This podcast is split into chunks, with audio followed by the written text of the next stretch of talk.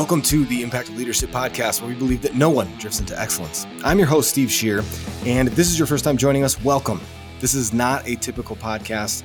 Uh, at least we like to think that we're special, but uh, this, what I mean is, this format today is different than our typical format. We typically have a guest on and we do interviews with those guests and we kind of zoom in on their superpowers. But for this episode, uh, I'm going to zoom in on one particular topic for like the next four and a half minutes and hopefully give you some value uh, to take away. It's kind of a quick hit to start your day. If you're listening to this in the morning, if you listen to it at night, I don't know, close the night out. So let's jump into it. Servant leadership, how your identity keeps you on mission.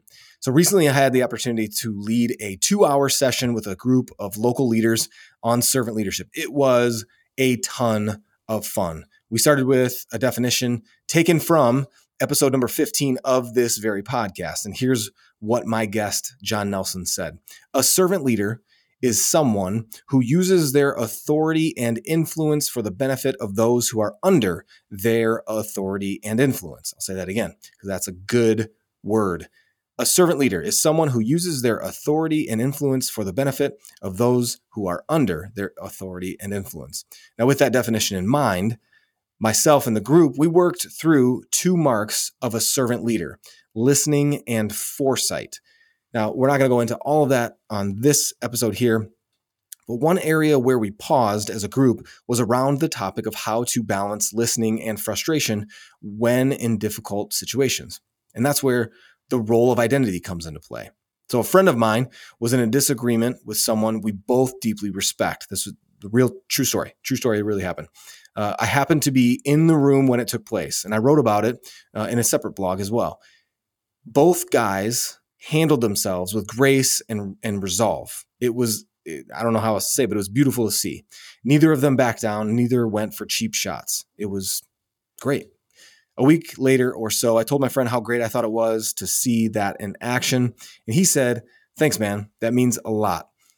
I've found that you have to hold tightly to identity and hold loosely to ideas. Hmm. Now that's good right there. So I shared the above story and phrase during the session with those leaders in the room. Then I asked, what does that mean practically, though? Well, first of all, what I said to them, and I'm saying to you now, I think you got to know yourself. Our aim as servant leaders is to be secure in who we are, which produces stability in those under our care. But we also need to remain open to being wrong. Humility. So secure, stable, and open. Some ideas to help in this area that I gave them, I'm giving you now. Get a mentor and bring questions.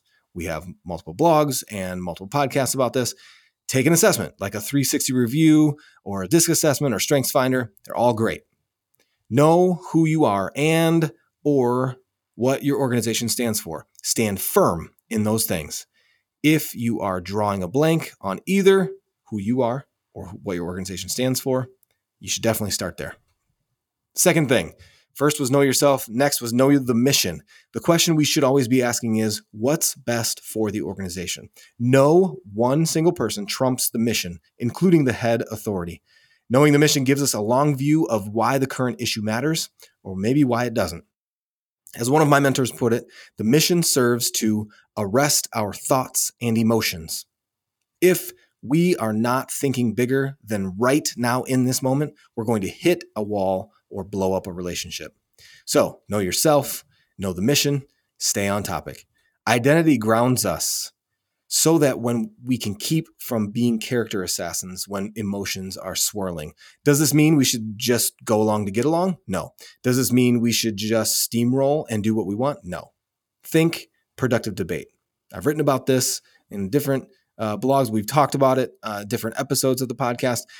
A discussion. You can also think healthy conflict, uh, productive debate, healthy conflict, kind of interchangeable. So, productive debate. I gave this definition to the group: a discussion on a particular matter where opposing arguments are put forward, yielding good, useful results. I broke down the definition of productive, definition of debate, and I put them together for this a discussion on a particular matter where opposing arguments are put forward, yielding good, useful results. There's more at stake than the immediate conversation. When the spotlight shifts to character qualities or definitive statements, pause before responding. Know who you are, know the mission, steady on.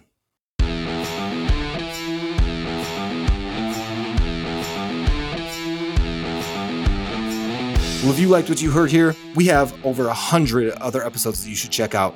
You can go to the impactofleadership.com or you can subscribe on whatever platform you're using right now. We also have over 50 blogs on various topics like the imposter syndrome and building up a great team and how humility is at, should be at the forefront of our leadership.